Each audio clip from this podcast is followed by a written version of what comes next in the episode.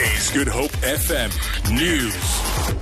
COSAS President Zama Khanyase says they are concerned that learners who are doing matric this year won't find space at universities next year if students don't write their exams. She was addressing the organization's National Students Academic Excellence Assembly held in Durban. Her call comes after months of protests by university students who are demanding free education. The meeting was also supposed to be addressed by President Jacob Zuma, who could not attend due to other commitments. Khanyase has called on university management to extend exams so that university students are able to write their exams and open space for learners who are doing matric this year. We support and understand the struggle of the students in higher tertiary institutions. We understand why they are, they, they are having the ongoing campaign that they are having for free education. But of course, we are concerned about our own members, about our own students who are, who are doing grade 12, who are supposed to be able to access higher tertiary institutions uh, the following year. Deputy National Director of Public Prosecutions, Nomgcobo Jiba's lawyer, Zola Majavu, will be making representations to President Jacob Zuma tomorrow on why Jiba should not be suspended. Jiba and a co-accused Deputy Director, Lawrence Mrwebi, were struck off the roll of advocates in September. Last week, President Zuma gave notice of intention to suspend Jiba and Mrwebi, pending an inquiry into their fitness to hold office.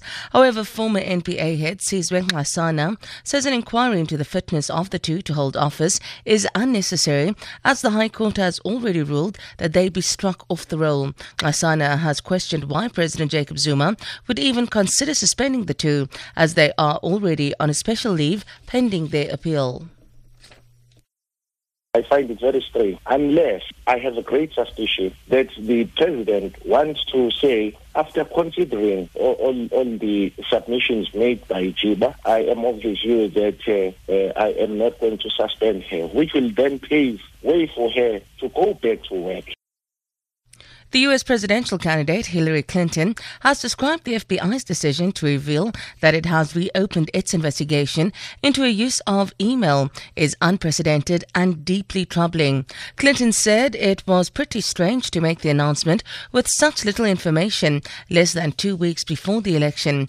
Clinton's Republican rival Donald Trump has continued to exploit the development, accusing her of willful criminal action.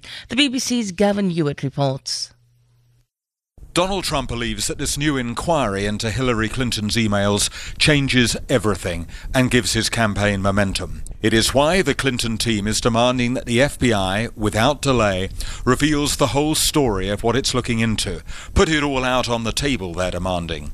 The difficulty is that the FBI doesn't yet know whether the material contains new emails or any classified information. Hillary Clinton describes the inquiry just before polling day as deeply troubling. But the mere fact of this new review has enabled Donald Trump to make it the centerpiece of his campaign. The Clinton campaign is furious, defensive, but above all, anxious. The City of Cape Town says it's recruiting more than 100 additional lifeguards to be deployed at the city beaches this festive season. The city employs permanent lifeguards and others are contracted during the summer months. City of Cape Town spokesperson Priya Reddy says the lifeguards will help improve safety over weekends at the city's various beaches starting from next week. Safety is a main priority for the City of Cape Town's beaches this summer, and because of this, the city has employed more than 100 trained and accredited lifeguards who will be on duty every weekend starting on the 5th of November. Uh, lifeguards will be on beaches from 10 in the morning to 6 in the evening. Um, an essential requirement for appointment as a beach lifeguard is possession of a valid lifeguard award, so we have done stringent testing.